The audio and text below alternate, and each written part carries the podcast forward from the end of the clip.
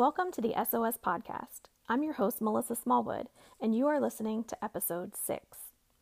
Today's episode is good and powerful and encouraging, but it also contains some really difficult subject matter. If you are triggered by topics surrounding grief and loss, please be aware this episode may not be for you. According to a U.S. National Center for Health Statistics report, 50,000 U.S. children die each year. The death of a child is one of the most painful things a person can experience in a lifetime. Parents aren't supposed to outlive their children, and the loss of a child can provoke an existential crisis of sorts, where people question their faith, their purpose, and the meaning of life itself. Research in the Journal of Family Psychology indicates that even 18 to 20 years after the death of a child, a parent will still exhibit more depressive symptoms, more health problems, and less reports of emotional well being than peers that did not experience such a loss. My guest today is Becca Bowman. She's a coach's wife, a proud and grieving mama, a writer, and a pursuer of joy.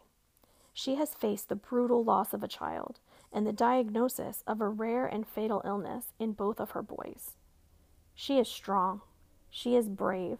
She is truly amazing. It was a true honor to interview her and hear her powerful story of holding on to hope and joy in the face of unspeakable difficulty. Becca had some minor technical difficulties a few times during recording. If you hear a few seconds of silence, don't be alarmed. The interview will continue. Here's my interview with Becca. Hi, Becca. Hi. Thanks for bearing with me there. No problem. So I'm excited to have you on today. Um, we met through a writing group um, called Hope Writers. For mm. my listeners that don't know what that is, it's a an amazing um, kind of coaching group for uh, writers, especially uh, writers that focus on faith and hope and things like that. And I definitely mm-hmm. think after hearing your story that you fit in that category. Oh, thank you. So I wanted to start, um, just tell our listeners a little bit about Becca, and then we'll dive into um, your story. Okay. Um, yeah, I am. Oh goodness, where do I start? I, I guess um, I was a children's pastor for a lot of years and um, always felt like I was going to be in ministry. That was a passion of mine. Um, I love playing soccer. I am a mom. I'm a, a wife to a track coach, um, and I love it. We love fun popping in at his practices and cheering his team on. Um, yeah, we have lived kind of all over the place. We lived in Idaho, we lived in Illinois, we lived in California. We're back in Idaho again. So, oh wow, that's been really fun for me just to get to experience a whole bunch of different parts of the United States. And yeah, that's know. very cool. Yeah. I'm a track mom for the first time ever. I have seven kids, and this is the first time that any of them have had um, an interest in track. And so our youngest daughter is she's um, the top for middle. I mean, she's in middle school. For her middle school team, she's top with shot put and discus. So that's been fun. Are you there? Oh, can you hear me? Yes, now I can. oh, right. no, my screen can't go dark. oh, okay, gotcha.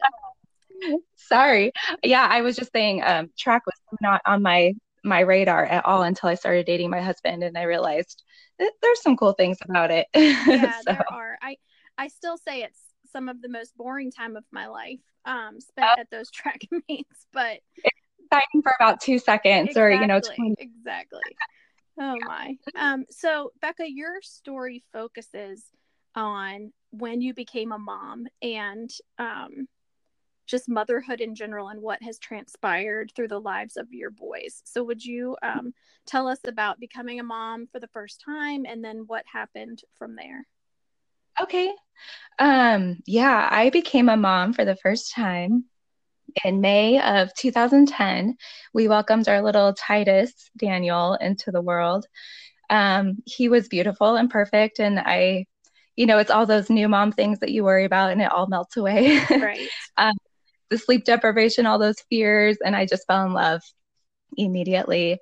Um, so we brought him home, and I think the first five minutes of being home with him, we just full on panicked, um, you know, lost it. And then we were like, okay, no, we can do this. I think we can do this. um, and three years later, we thought we've done a pretty good job with this guy. I think we're ready to be parents again. And we had um, Eli Michael, our youngest, and he, that was in 2013. Um, and so, right after Eli was born, Eli was probably about nine months old. And we got a phone call from Titus's school. He was in preschool um, that he had had a seizure at school and they had rushed him to the hospital. And so, of course, we uh, hurried over to the hospital to check to see what was going on. Mm-hmm. And we did we ran a bunch of tests and everything, and everything came back fine. There was no explanation for the seizure. They kind of just figured it was going to be a one and done sort of thing. A lot of kids, I guess, have you know have that.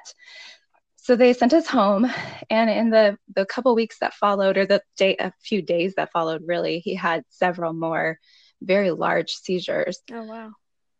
Um, we wound up getting into neurology. He was diagnosed with epilepsy, and um, you know put on medication.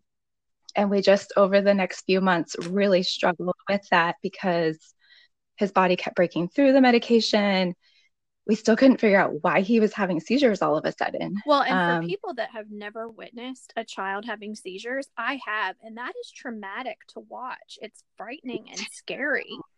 And I mean, we, no matter how many you see, they're yeah. terrible. That just drops, you have chills, and right. you're, you know, praying. Yeah it's, it's terrible. Um, he always had this kind of eerie cry that he would let out right before one was going to happen. And we just got so used to hearing that that we'd bolt. You know, it was like as soon as we'd hear it, we'd go running. Right.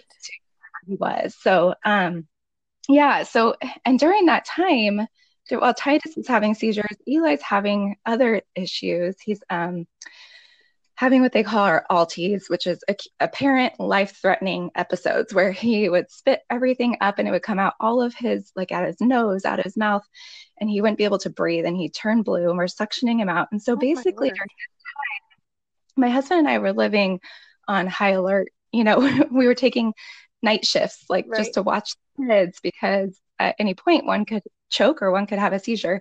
And I mean, we were just, it, I can't, I hardly remember. I mean, I really remember certain things about those days, but it's so blurry.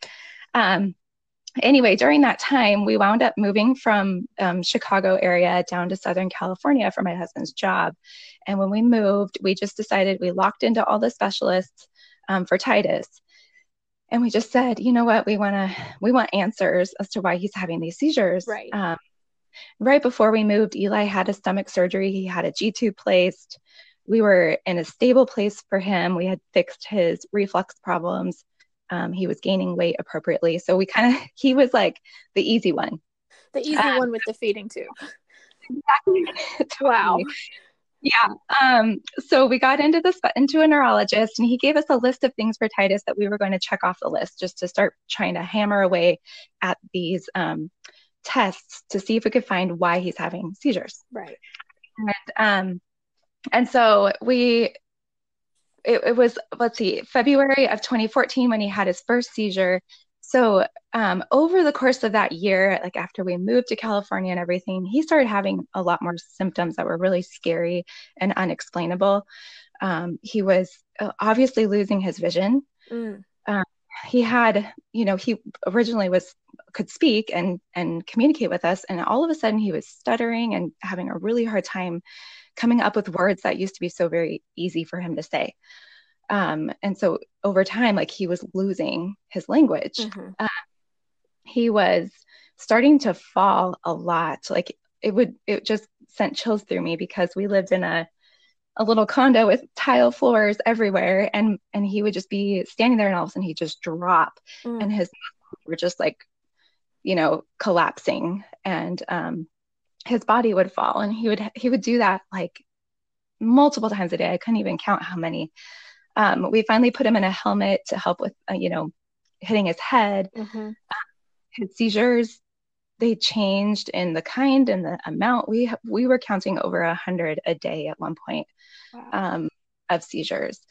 So and so I, I think listeners need to grasp that prior to that first seizure, your yeah. your boys were healthy. Yes. Like normal little rambunctious toddler preschoolers. Exactly. Like just dropped it, into your life from out of the blue. Yeah.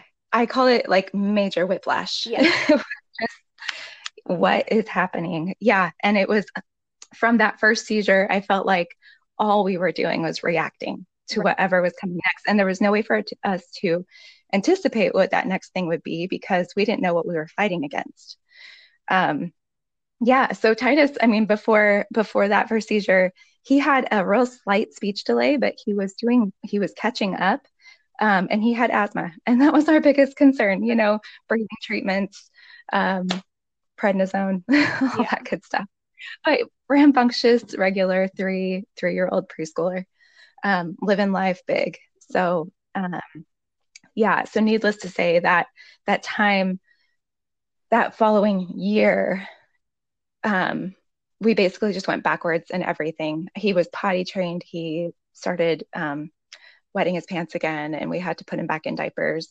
Um, walking became um, very difficult for him. As I was sharing, he was falling all the time. So he went from running and jumping and you know doing everything independently to I had to help um, move him around everywhere, and he eventually became wheelchair bound. Wow. Yeah, and the vision. Um, he he eventually went completely blind, and this he he also totally lost all of his language. And he at no this point, you still don't have a reason right? Yeah. So at the point we didn't have a reason, he was, um, yeah, we had him in a in a chair, a stroller, because um, he was walking so. It was so scary to let him walk on his own. He still wanted to. He still tried, mm-hmm. but we had to be right there at all times. And his vision was was basically gone. Mm. Um, his words were basically gone as well. Goodness. Yeah. Yeah. So then just before he turned five. So yeah, just before he turned five. So it was April of 2015.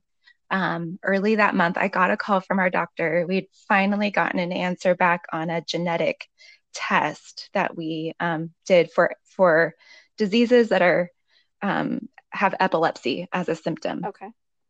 And so that had gotten shipped off in February and um, we had been waiting and waiting for those um, the, the, the results to come back. And in the meantime, we spent most of the month of March in the hospital. He lost six pounds um, in a month on this little itty bitty skinny frame of his. Um, wound up putting a feeding tube into him um, without before we even knew what was going on because he was not eating. Right. He was choking on everything. Um, I had thought as soon as we find the answer, we'll get that feeding tube out, you know, we'll recover. Right. And at that point, I was still believing that we had, uh, we could bounce back from whatever this was. Right. So, um, yeah, so he, I tell this story all the time. I still get emotional about this part. Well, and I, I don't know that I could ever get through this interview without being emotional. And I just appreciate your willingness to share this story. Thank you. Yeah, thank you for letting me. It's it's I always say it's another redemptive stone in our pathway to be able to share our story. So um so April 7th, we walk into the doctor's office and he has an answer and he's got, you know, a social worker and a psychologist in the room. Mm. That's never happened before. Right. so I thought, okay, something kind of serious is going down today. Um, and when we we finally heard that he has what's called Batten, B A T T E N disease. There's actually several types of Batten. Our specific type is CLN2. Um, as he's explaining this disease, I mean, Titus was textbook. It was like mm. every little thing it says that happens. It, I mean, he just followed that. And this is and, just a extremely rare genetic disease. Yes, and we, my husband and I both had to be carriers of it. We both mm had to have our mutated copy onto our boy, our, you know, into Titus, and um, yeah, and uh, nothing has ever popped up in any, to our knowledge, in any of our families. Right. So you had no idea. I mean, this.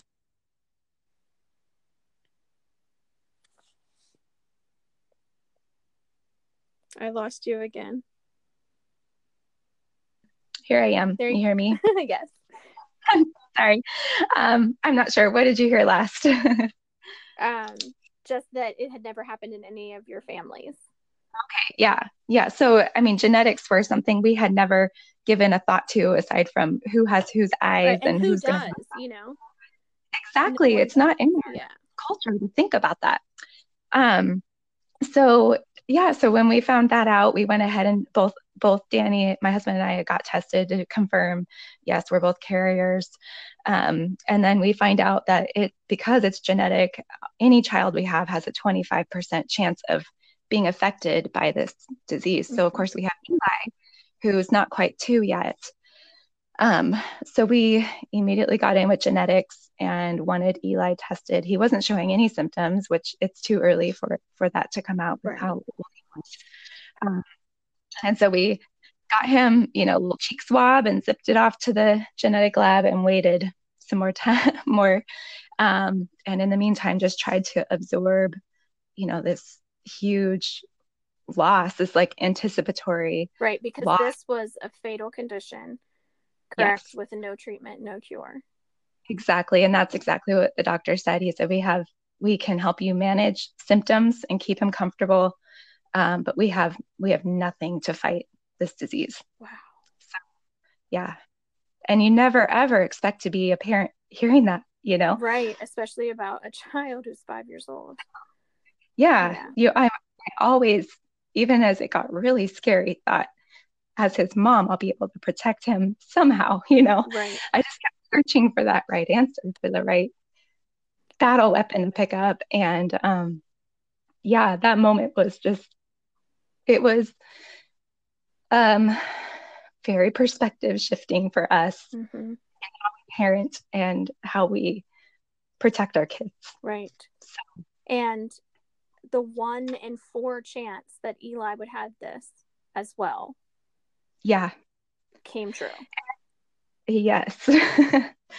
and when I heard, you know, that any child, and I, I thought, what are the odds that both of our boys would get diagnosed? And I'm looking at Eli at that moment in that time, and he's so healthy. He's just flourishing. Um, you know, he's overcome some hard things already in his little life, Right. and he's doing so well. And I just thought, there's no way. And I, and I really had held out, you know, hope that there would be no way that he would have it. Um, we were on vacation. It was June, so April, we got Titus's diagnosis, and that June we were on vacation at my in-laws' house, and um, the the geneticist called Mm. with results. And I answer, and she says, You know, we have results. Would you like them now, or would you like to come in Well, home? I'm now. And, you know, and then she says, Are you sure? And I just, you know, my heart just broke. I was Yeah. like, Why would she ask me that if he's fine? Right. So um, I I said, Yes, I'm sure. And she, I am so sorry, Becca, but he has it too. And um, I just walked straight out the front door. I didn't know what to say to anybody and um, collapsed on the sidewalk. And I, I mean, I probably scared the neighbor. the poor guy was like out in his driveway. He quickly walked back into his front door as I'm just like crying on the sidewalk. And my sister in law followed me out. Um, she could tell something was going on Yeah. And um, just came and you know held me.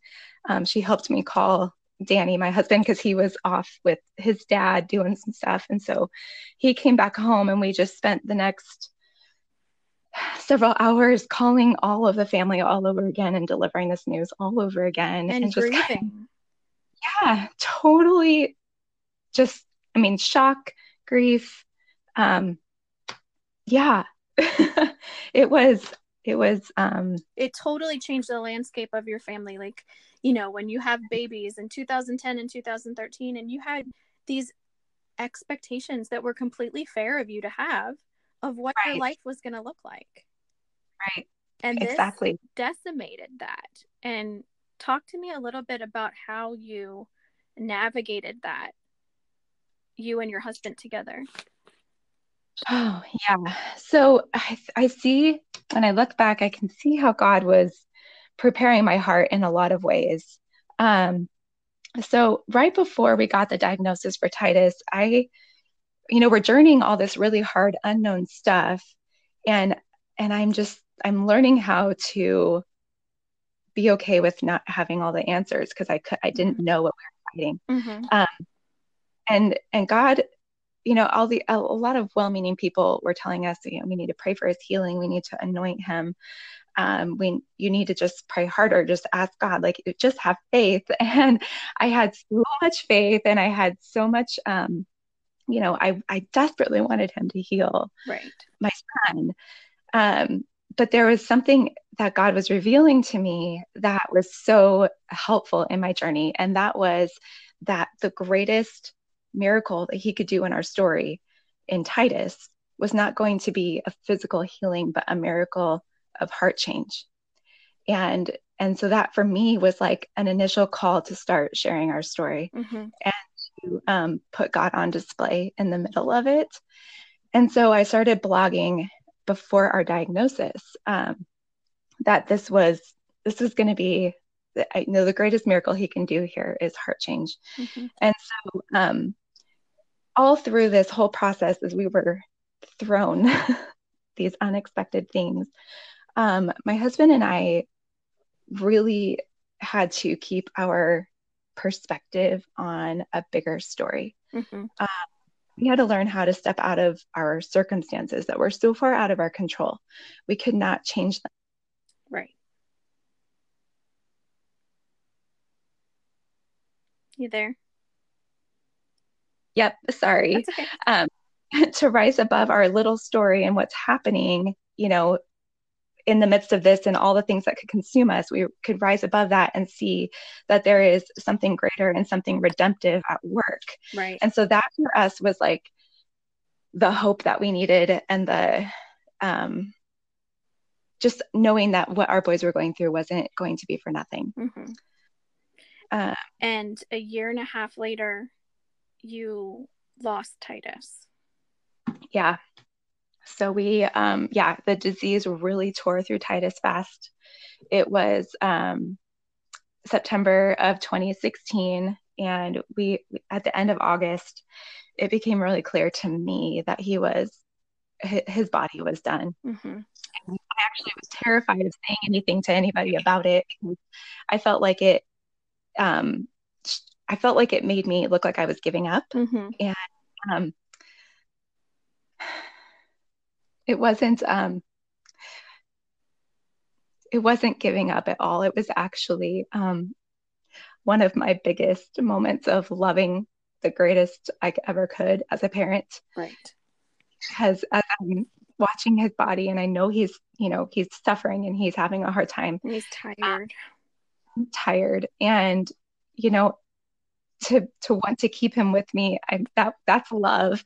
But to allow him to go that's even bigger love. And um i uh, remember when our hospice nurse came over right around that time and i was planning on having a conversation with her and telling her what are you seeing? What do you think we should you know what's our next steps here? And i just couldn't get the words out of my mouth. And she said, Becca, I brought some material I want you to read. It's about end of life because I really feel like Titus is moving that direction. And I'm like, you know, and to know that she was on the same page as me was so validating. Right. But I was so thankful that she brought it up because I was, I just couldn't get it past my throat. Yeah. Um, so we we had a meeting, a whole hospice meeting. We brought our pastor and his wife in. My parents were there. Um, we all just kind of came together, came up with a plan of comfort for e- or for Titus, and um, prayed together. And um, that, then we just journeyed into those final weeks. And so that that final week with Titus um, was incredible and hard. I remember on Tuesday, he passed away on a Saturday. And on Tuesday, I'm sitting there holding him, counting his breaths. And I get an email that that Eli was invited into a clinical trial. Yes. Yes. To try this new therapy that Exactly. um, you said, you know, it showed promise of maybe slowing down the progression of this horrible disease. Right. And And had to feel like some kind of like little glimmer of It comfort. Yeah, it was so it was so weird to us, the irony. And our whole story, we've been sharing that pain and joy go together. Yes, they they just do. coexist. Yeah. do. And that moment for us was like the moment, you know, to show like here we are counting the breath breaths of our oldest while our youngest is being handed this new hope um, to fight against a disease that before then we had nothing to fight against. Yeah. So, um, so we obviously we were so excited because there was only five spot, spots opening. He got the fourth one. Wow. Um, they wanted us to be flying to Columbus, Ohio, a couple weeks later, and we're just kind of hanging, hanging in this the you know this space. Like I really don't know what's coming next. Right. Uh, Heaven's waiting room. Yes, Yeah. yeah, exactly. So we put that to the side. We said, of course, yes, we, we're in. Um, and then we just closed that email out. We put it to the side and we spent the rest of our time with Titus. And, um, you know, we had worship together and we just held him. And he passed with my husband and I both right there with him. Um, and it was just one of those like, he was breathing so um, amazing and peacefully and just that last breath and it was just he was gone it was like he ran to jesus and and then we made plans to get eli to ohio um, and we flew out to ohio 10 days later. Oh my goodness. he went into i got there. You know this is a clinical trial for Right. your child like a brain surgery all this. I had not even read the consent forms. We just got there. We're like yes we're just we're doing this whatever this is. And they're like well do you want to read the you know it's like 20 pages or something?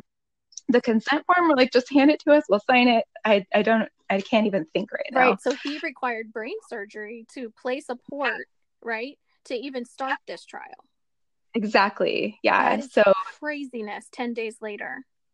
yeah yep so we we got there we went right in into brain surgery um he got his port placed that kid recovered so awesome he was just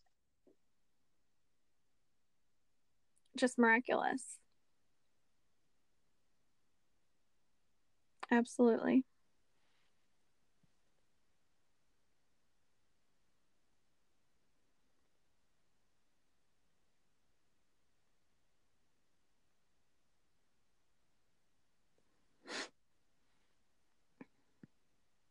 Becca? i'm so sorry i It's keep okay. thinking i'm So tell me about so that was September of 2016. Yeah. How is Eli doing now? he's um incredible. He's five so that same age that titus had lost everything and lost his ability to talk and walk and eat and all that stuff. Um so in comparison eli eli is blind. He's lost his vision. Um but he is completely 100% mobile on his own awesome. so he's walking, running, jumping, um, which is kind of been interesting with, you know, losing vision. We get a lot of bonks and everything, but he's so resilient and he figures out his environment so fast. Um, so his vision, he's he's kind of overcoming that. Mhm. He does he does have a significant speech delay, but we understand him and we have ways to communicate with him that work for us. Um, he's completely eating by mouth. He's just like most people, if they just look at him from a distance, would not know anything was wrong with him, Right. anything. So um, he is joyful. That kid's happy everywhere he goes. He spreads joy. and he's um, a goofball. He's a total clown. He loves making people laugh. And if he does make you laugh, he's just going to keep going until we tell him to stop. So, um, yeah, he's been, it's just been amazing. He's on infusion number, oh goodness, I think we're like 67 or 68 this week. Wow. So, What a gift. yes, it's, yeah, And- it is. And listening to your story, I it it hits you in your gut like as a mom to imagine what you've walked through and what you're continuing to walk through. Just like takes my breath. But, yeah. But yet, I've been on your blog at um, can'tstealmyjoy.com, and the message of hope and resilience and love and uh, i'm just amazed by you can you tell me a little bit about how you hung on to your joy yeah i think it was um for me it's a glimpse of god's goodness and his love for us because he did not let go of me um i i clung i mean i journaled and I cried and I screamed at him and I cursed at him and I pleaded. And I mean, he has heard every little thing from my brain. Um, and, and in the midst of that, he has shown me just such incredible goodness. I went from thinking joy was something, you know, happy to it's it's something deeper inside me that is a reflection of of Jesus um, so, so I, I guess he showed me goodness through community. Um, that was huge for us. Our story, we had so many stories in our in our little community of people who just rose up and came around us in ways that um, would have totally drowned us both like with finances just with like house cleaning um, meal prep, you know, all these things. And I just see God's hand in all of that and how He has has taken care of us through our community. I was watching this news story of this little guy. His name is Luke, and he was in third grade. He was fighting cancer, and he said um, about his classmates. He said they're just supporting me, and it's like I don't have to be afraid anymore. And mm-hmm. I, I when I heard that, I was like, I have to write that down because he nailed it. Yeah. That's exactly how we felt. It wasn't that they could come in and rescue our circumstances, but the fact that we were together and fighting this and supporting, they were supporting us. We didn't have to be afraid of what was coming. Yes. When I was recovering from an yeah. unexpected health event, um, it was my friends who just came and sat on the bed and had coffee with me and let yeah. me let me feel whatever I was feeling. Like there was no expectation to you know, keep my chin up and all of that kind of stuff. Those were the people that made the biggest difference to me because I didn't feel alone. Right. Yep. And that was huge. And that was for me was just confirmation that God's goodness remains. Yes. In really ugly places. Yes. And he works his miracles through people. Yes. Yeah. Most definitely. So tell me um about how this impacted your marriage. I the death of a child is one of the biggest stressors a couple can go through in a marriage. Um, how have you guys maintained your connection? Because everyone grieves differently. Um, how have oh, you been able to hold that space for one another? We ha- we had an amazing pastor during the time we were going through all this with Titus, who um, was also a very good friend, and still is. And he and his wife came over fairly often to our house um, as Titus is kind of going downhill. And I remember he was so, so great about beginning the conversation about when Titus is gone mm-hmm. and you are grieving, what are you most afraid of? You know, it was like kind of a, a question framed like, are you afraid of how Danny will react to you right. when you grieve? And is Danny afraid of how you will react to him when he grieves? And how does he need to grieve? And how do you need to grieve? And Danny and I are like complete opposites. I mean, I would say he's the ISTJ to my ENFP, you know, yes. it's totally yeah. opposites. And um, so that was really good for us to have that conversation yeah. beforehand and I mean, we had, it's not like I want to use the word luxury, but because we knew we were going to lose Titus, mm-hmm. we had the ability to have those conversations beforehand. Whereas I know some losses are so sudden. Right. Um, well, and I think that your pastor gave you a gift by yeah. starting that conversation early. That that's incredibly uh, therapeutic. It was huge. Yeah. Yeah.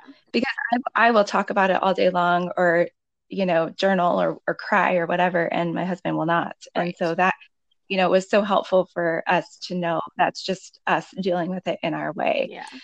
And, um, and then we just try, we have always tried to stay very connected to each other. We love um, being involved in each other's lives and supporting each other. And so, you know, date nights have been important. We, we have kept that up. And I know a lot of families um, going through stuff like this, like because we had such an amazing support system, we were able to take weekly date nights mm-hmm. um, all the way through. And um, so that has been really helpful for us too, is just prioritizing that and not allowing it to slide. And it has, I mean, it has a few times. There have been of moments course. where we, yeah, you know, that hasn't happened, but overall, like it's it's a, a big priority of ours. So, yeah. So one question that I ask all of my podcast guests is how have you been able to maintain your sense of Becca in the midst of all of these roles and caring for a child at the end of their life? And how did you stay true to yourself through all of that?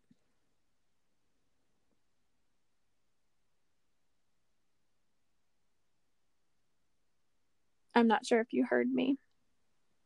Did. I heard okay. you. Um, it has looked very different for me um, depending on the stage that we were in. Mm-hmm. And we just recently moved again um, for my husband's job in the fall in October, and I stepped out of working and everything as well. And so I've been, I've been, I just took a um, a writing course by Ted Dekker Creative Way, and he spends a lot of the time talking about our identity mm-hmm. and how we are we're fundamentally we're the lights of the world. We are his we're christ's.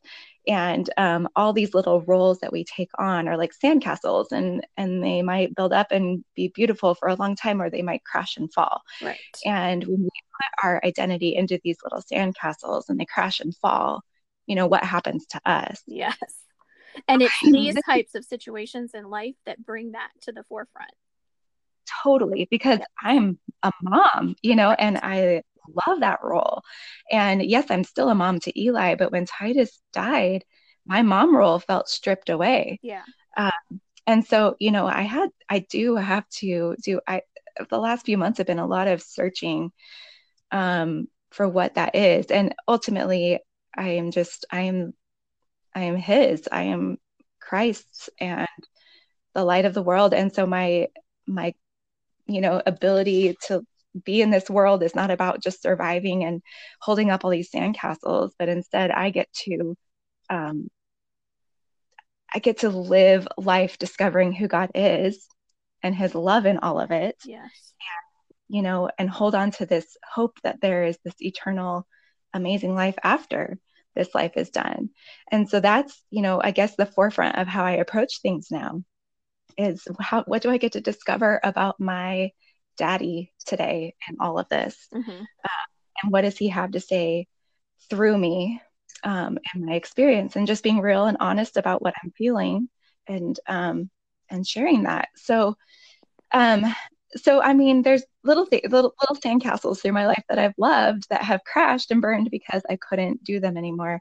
Like one of them, soccer. I love. I played soccer all the way through college, I hadn't played in 12 years. And I just recently started picking that up again because it just makes me feel so alive. That's awesome. And, you know, it's something I can, uh, one, I'm burning calories and that's great. you know, but it's almost like finding that sense of my, my kid Becca again. Yes. And that's been really cool. Yes, I love uh, that. And yeah. that is so healing to your soul. It is. It's awesome. I don't have to think about anything. I can just right. go for, you know, 44 minutes of an indoor soccer game and just play. Yeah. And it's awesome. So, so tell me a little bit about um, your future plans. So I am I'm a dreamer. I'm dreaming up all kinds of stuff. Um, mm-hmm. right now, I have cooking. Um, I have a book coming out in the fall, and it is our story this you know memoir style mm-hmm. of our pain and, and loss in hopes to speak to other broken wounded souls. Um, and so that's coming out um, september october. We're still nailing down the date. Um, that's with our editor right now.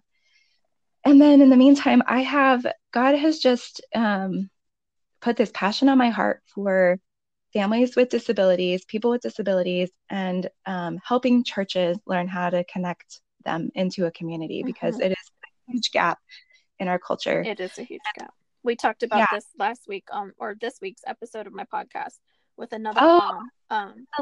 Um, yeah, and she was saying like parents of kids with special needs is like an unreached people group. Like they need missionaries. Yes. Yes. Because it's yes. so hard for them to even get to church, let alone get anything out of church. Exactly. Yeah. And you know, there's this um it's scary to churches because they they don't feel trained, they don't feel right. equipped. Um, they also see um, families with or kids or whoever with disabilities as okay here's all these things that we need to do to provide for them but i i just want to i want to start engaging a conversation and challenging people to shift their thinking because like my Eli is so gifted and so needed as a body of christ mm-hmm. and if he's not there the body of christ isn't complete right they're missing out on his joy yes his, yeah and his having humor Exactly. And the fact that he's there, he's um, adding something that is so much more complete than when he wasn't there. And so we are missing that in our churches because those people aren't there. I love that perspective. Yeah. So cooking up some stuff for that. That's awesome. What is the prognosis for Eli right now? Like, what are the doctors telling you? It is so unknown. Eli's a little trailblazer. He was um, one of the the youngest to ever be treated at that time, and so we don't have a whole lot of people or kids before him to look at and say, "Oh, down the road, that's what it's going to look like." Right. There's um there's a couple of kids who were treated a little bit older than Eli was that are doing well. We are just living day by day. Mm-hmm. Um, you know, he's he's healthy um, he's doing amazing. But yeah, we it, this disease we just never know when it's going to hit or yeah. what it's going to hit. You know, so we're we're enjoying the days that we have. And I love that you have that um, framework. It's a really healthy place to be for everything that's going on in your life right now. Yeah, yeah. Before I let you go, um, tell us a little bit about what you're watching, reading, and listening to. Oh man. Okay, let's see. I'm always reading a book. I have I'm reading The Next Right Thing by Emily P. Freeman right now, yes. which I think every writer probably is. So good. yeah, it's been great. And um, I'm getting ready. My next book in line is Love Does by Bob Goff. I know I'm behind on that one. Yeah, you'll enjoy um, that. Yeah. I read his Everybody Always before and just totally loved it. So I'm excited about that one. Yeah um, let's see, what are we watching? We're on a, a, designated survivor kick. Oh my gosh, you... that is such a good show. Yeah, yes, we my daughter and I watched that. Okay, so we're yeah, we're on a designated survivor kick. We're enjoying that. Um listening to well, okay, so my Eli is a total Lauren Daigle fan. We call him Aww. His little voice crush. Um, so we always have Lauren Daigle on. We're listening to her constantly. Well, and when he can't go wrong with her. No, I love her. She's so it's yeah, we just love her music. So we dance and we sing and um, she calms him down when nothing else can. Mm-hmm. So that's really that's, cool. Yeah, yeah, that's it's awesome. great. Well, I appreciate your time so much, and I'm gonna have um, information for how my listeners can learn more about your story and connect with you.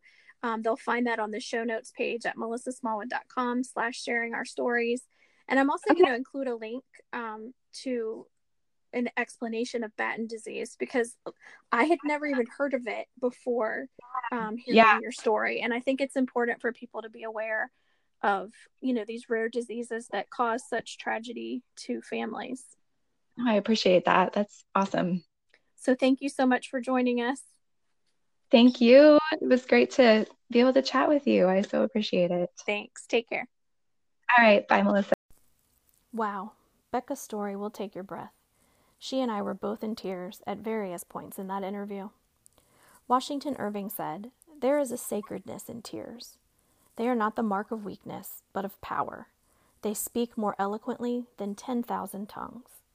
They are the messengers of overwhelming grief, of deep contrition, and of unspeakable love. I'm so grateful to Becca for having the courage to share her story and her tears with us today. and I hope her unquenchable thirst for joy left an impression on your heart like it did mine. Until next time, go write your story.